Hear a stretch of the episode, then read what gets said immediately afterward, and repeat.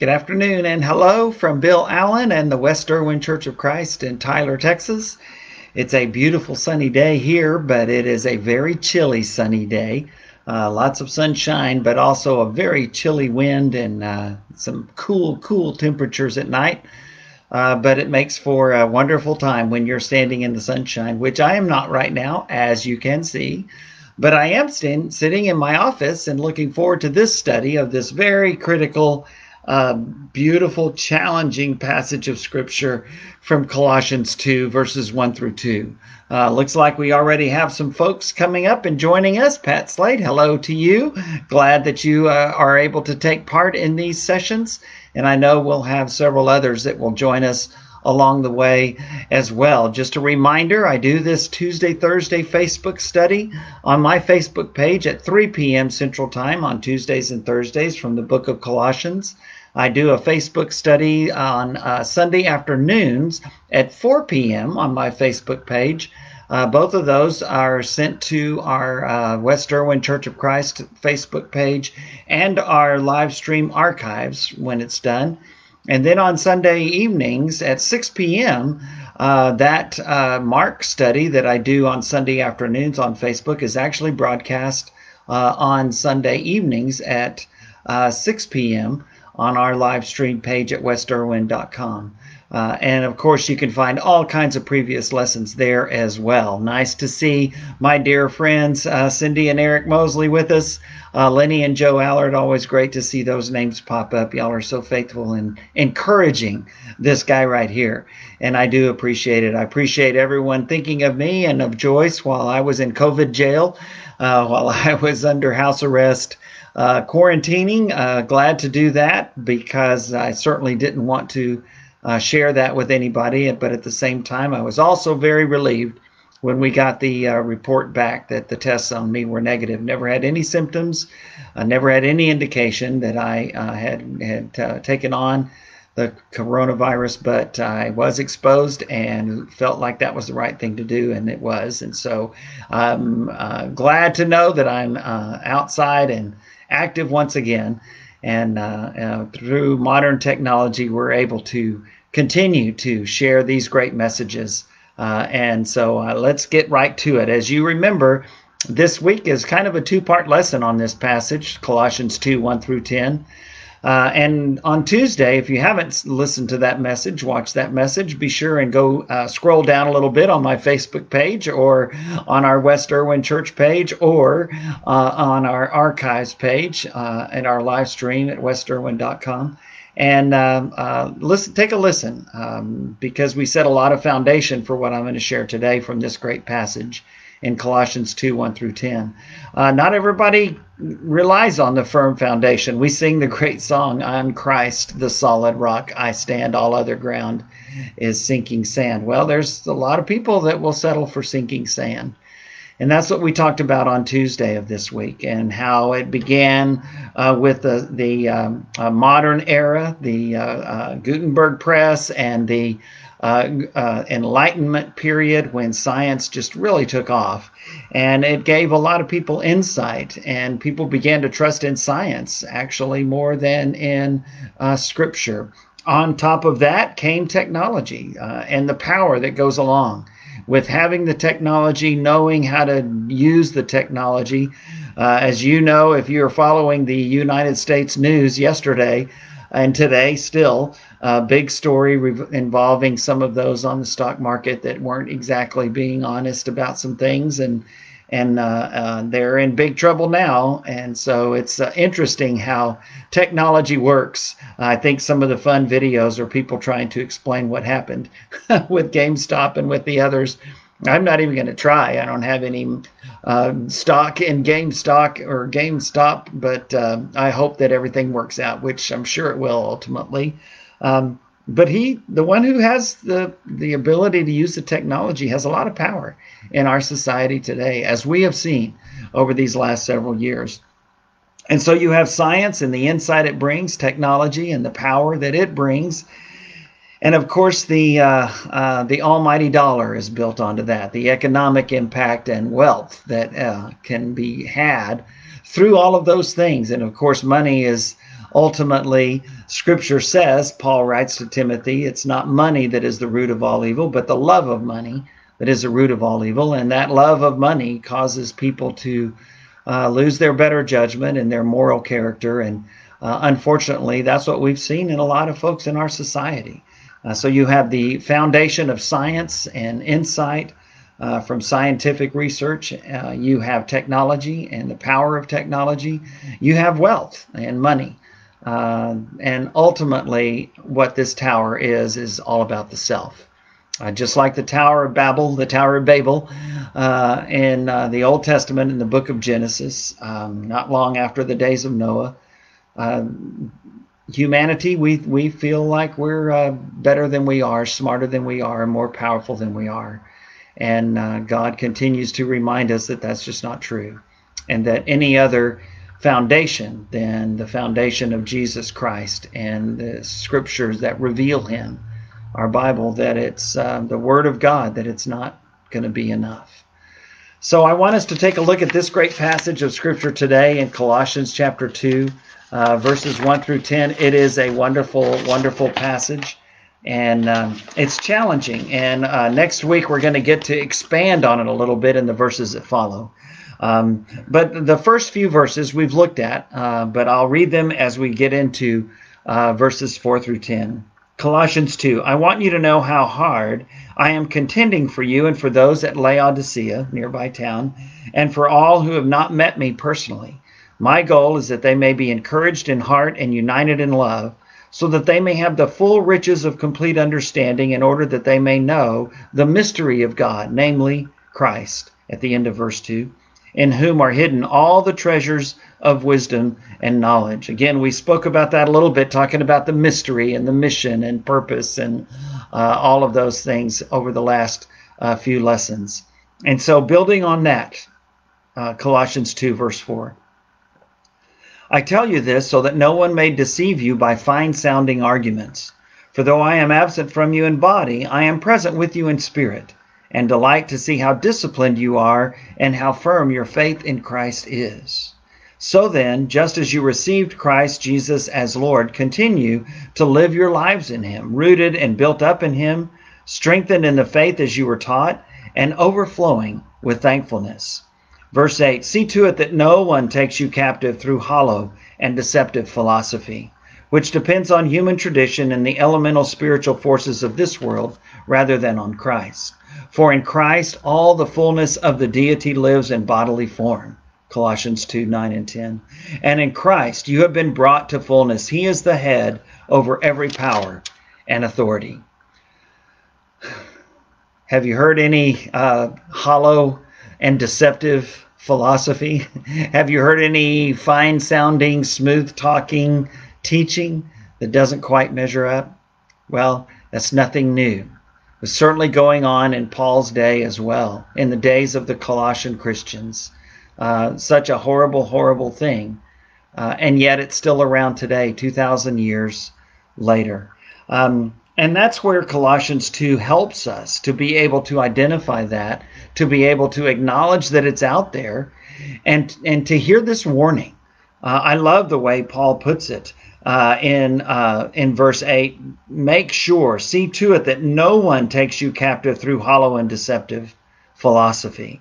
Uh, verse 6 Just as you received Christ Jesus as Lord, continue to live your lives in Him, rooted and built up in Him, strengthened in the faith as you were taught, and overflowing with thanksgiving, thankfulness or gratitude. We need those lessons today because there's plenty of crazy teaching out there. There's plenty of crazy conspiracies, as these la- this last year has certainly demonstrated to us.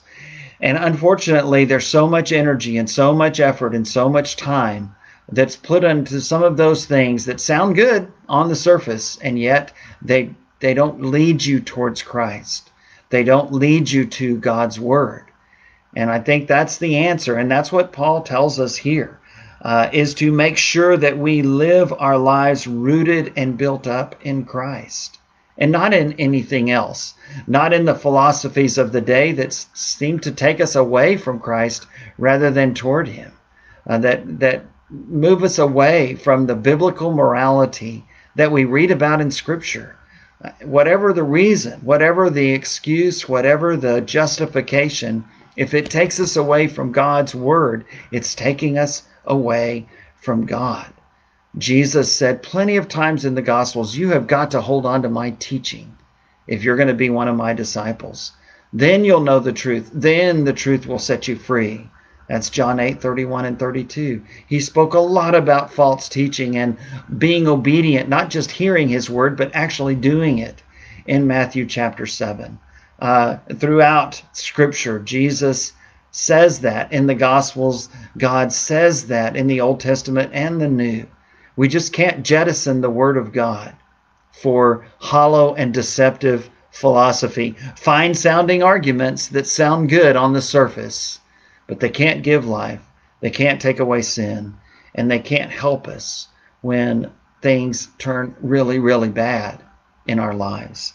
So let's take a look at this passage again, verses one through three.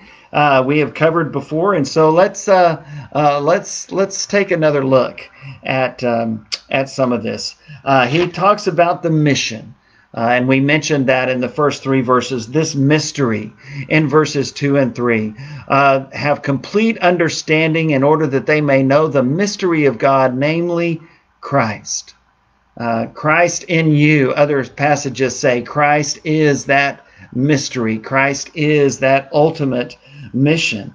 And, and that is the purpose. At the end of chapter 1, he says, We proclaim him, admonishing and teaching everyone with all wisdom, so that we may present everyone perfect in Christ. To this end I labor, uh, struggling with all his energy, which so powerfully works in me. Again, my little, oh, this side, my little blue shield uh, back there that my dear friend and co co minister Donnie Cook made for me. Uh, that has my mission statement on it, which is that verse I just read and quoted, Colossians 1 28 and 29. Don't forget about the mission. And we've talked about that over these last few lessons. But secondly, in this passage, beginning especially in verse 4, don't be deceived. Don't be deceived. First of all, don't be deceived by fine sounding arguments. Again, Colossians 2, verse 4 I tell you this so that no one may deceive you by fine sounding arguments.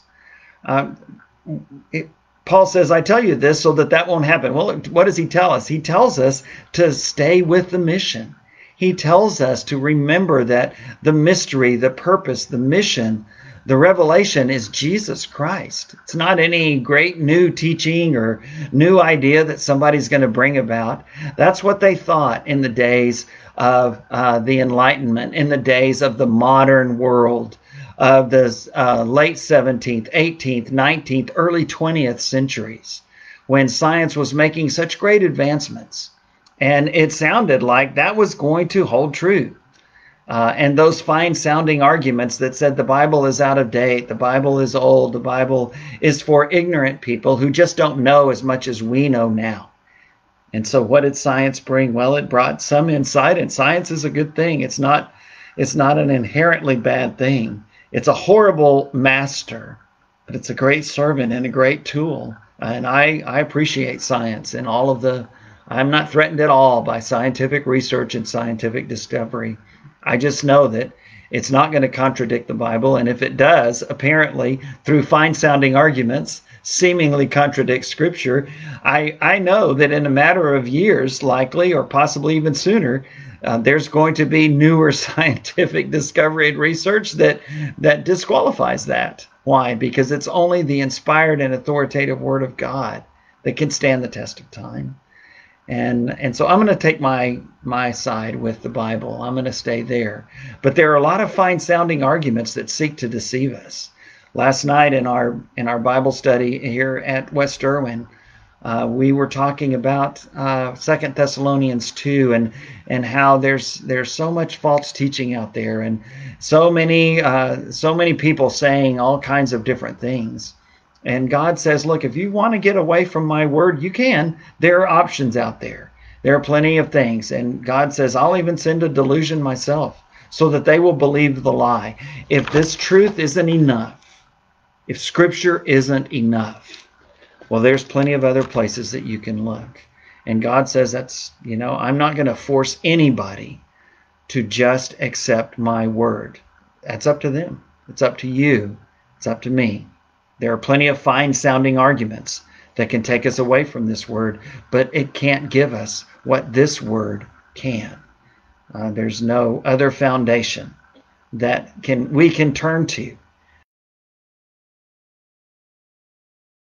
That solid rock, uh, the one who lived and died for us. Don't be deceived by fine sounding arguments.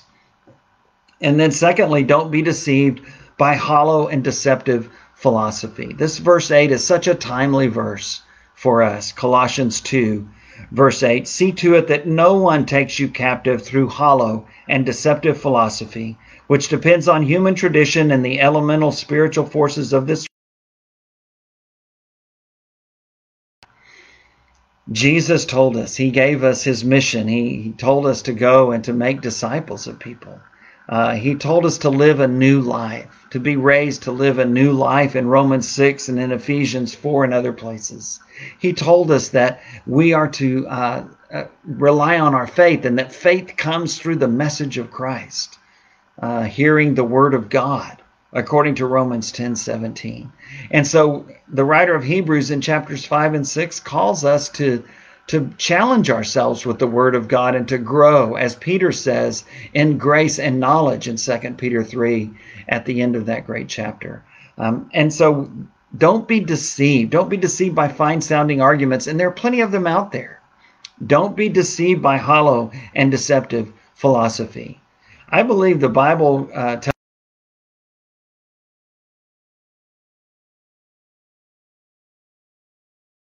through things. It's okay to be challenged by Scripture. Some of it is very hard.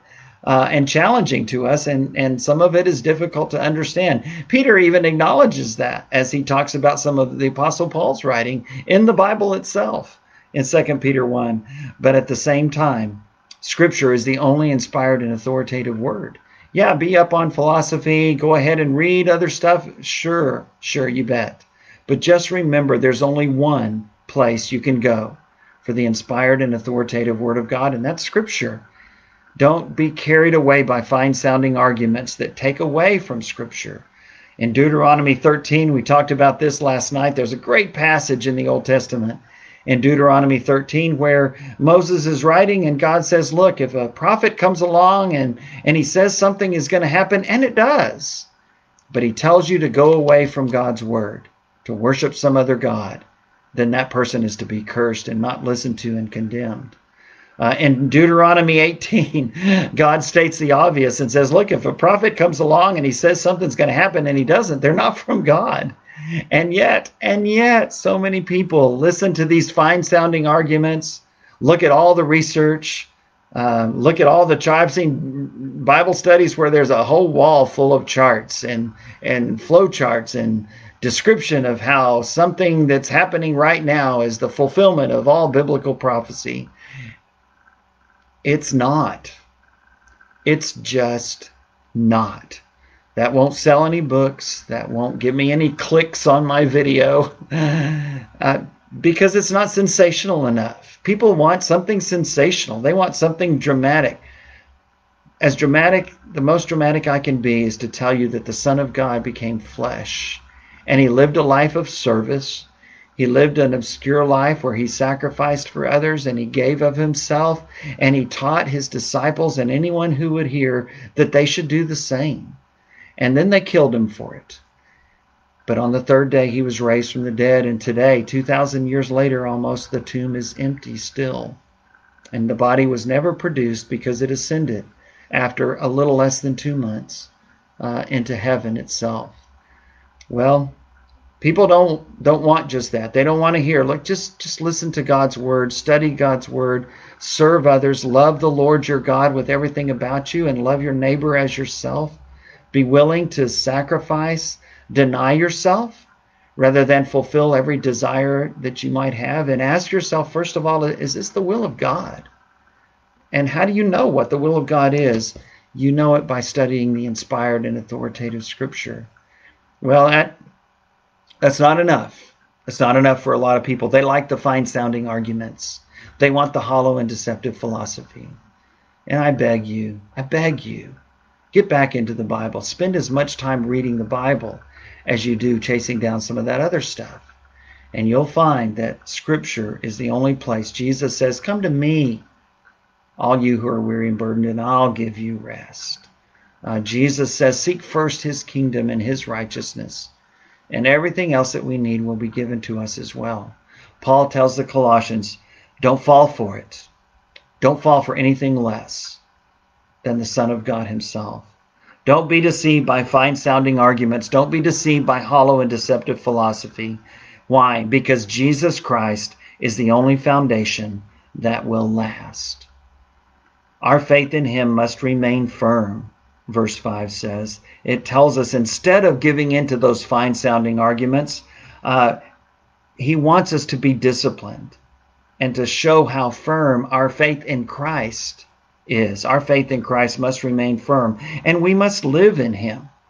A lot of people talk about receiving Jesus into your heart, and I'm going to talk a little bit more about that next week because the verses that follow this passage lead off of verse 6, where it says, So then, just as you received Christ Jesus as Lord, what does that mean? Well, I think he's going to talk about that for the rest of the chapter, and I'm looking forward to talking about it too. But he says, just as you received Christ Jesus as Lord, continue to live your lives in him, rooted and built up in him, strengthened in the faith as you were taught, and overflowing with thankfulness. You don't just receive Jesus into your heart, say a prayer, and then go on your way and live as if Jesus never lived and died and was raised from the dead. That's not it. That's not it at all. That's not how Jesus lived. It's not how the first century Christians lived. And it's not how we're to live either. Uh, we are to make sure that our lives are rooted in Christ. He is the firm foundation. Uh, on Christ, the solid rock, I stand. And so we must live in Him. Go back to that scripture, go back to that teaching. Paul reminds Timothy of that faith in the inspired word of God. All scripture is God breathed or inspired. The end of, cha- of 2 Timothy 3 says, but he talks to Timothy and he says, Look, I know that this faith first lived in your grandmother Lois and then in your mother Eunice, who remember was a Jewish woman who was baptized and who became a Christian, perhaps even at the same time that Timothy became a Christian, and then now exists in Timothy also. And because of that great faith, Timothy was invited to go uh, with the Apostle Paul and with his partner Silas on his mission journey in Acts chapter 16 and in the chapters that follow. Uh, Jesus Christ is the only foundation that will last. Uh, our faith must be in him and it must remain firm.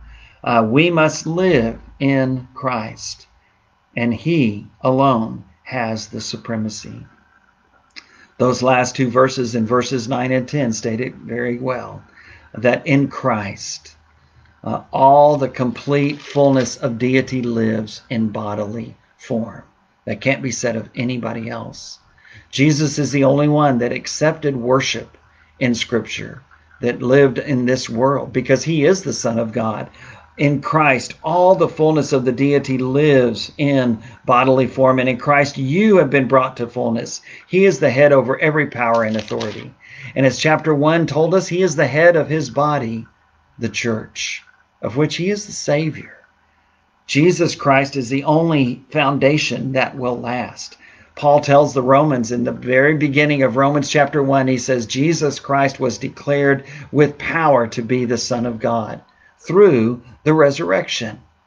And in Hebrews chapter 1, that great uh, uh, epistle begins by announcing how Jesus, after he gave himself, sacrificed his life, which he talks about a lot in the remainder of the book of Hebrews. He took that sacrificial blood up to the ultimate Holy of Holies, the very throne room of God, and, and spread that out before the altar in the presence of the Father. Uh, and that's what saves us, and nothing else can. And that's what gives us our mission and our purpose in life. And that is to honor and glorify the Christ who came and lived and died for us. Everything else sounds good, and maybe it has its place, but it's not something that you build your life on. It's not something that you put your trust in. Only Jesus Christ is that. Jesus says, unless you believe that I am, that I am He, John 8 24, you'll die in your sins. Uh, Paul talks to the Romans in chapter 6 and he tells them that you've got to die to sin.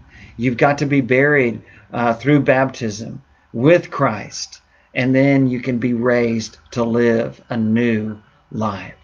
Uh, Paul to the Colossians in chapter 2 is going to say very much the same thing. In the verses that follow this passage, uh, starting in verse 11 and going down through verse 15, where he connects our baptism with the cross of Christ.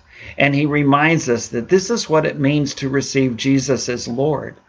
It doesn't mean just pray a quick prayer and then go on your merry way, but rather it means to be completely obedient to Him in faith. And that faith includes repenting or changing your life, turning away from a life of self and sin, as Paul tells the Romans in chapter 6, and turning to Jesus Christ by confessing that faith that's in your heart and being baptized into Jesus Christ, to be raised, as Paul says in Romans 6, to live a new life. This is what it means to turn to God. Don't settle for less when it comes to the foundation for your life. Don't settle for fine sounding arguments. Don't settle for hollow and deceptive philosophy. Don't settle for the flavor of the month or the flavor of the year or the flavor of the decade because there is one.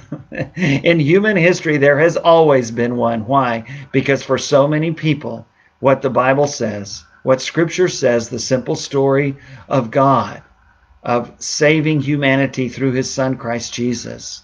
The simple story of calling us to live a life of service, a life of sacrifice, a life of seeking God's will above my own. Just as Jesus prayed in the garden, may your will be done, Father, not mine. That, that's the prayer that we pray. That's not the prayer that so many pray today. So many pray today, I want my will to be done, so much so that I'm going to twist Scripture around so that so that Scripture equals my will, and I'm not too worried about God's will. We rationalize and we listen to those fine sounding arguments. We, we argue with ourselves, some of those fine sounding arguments. We take hold of hollow and deceptive philosophy, which cannot save, and it cannot help us when we go through the really hard, hard things of life. And we will. Hopefully, not all the time, hopefully, not the worst, but some will. And when you do, when you do, there's only one thing that can help. There's only one thing that can help you through that and get you through that. It's not fine sounding arguments, it's not hollow and deceptive philosophy. It's the firm foundation, it's the solid rock. We need to have our lives rooted and strengthened in Jesus Christ, our Lord. Uh, Paul would write to the Corinthians in 1 Corinthians 3, verse 11, and say, No one can lay any foundation other than the one that's already been laid, which is Christ Jesus. When Peter and John were uh, arrested for healing a man in the name of Jesus in Acts 3 and 4, and as they stood before the religious Jewish leaders in Acts chapter 4, and they asked them, How what what what's the power behind this? They clearly said it was jesus christ.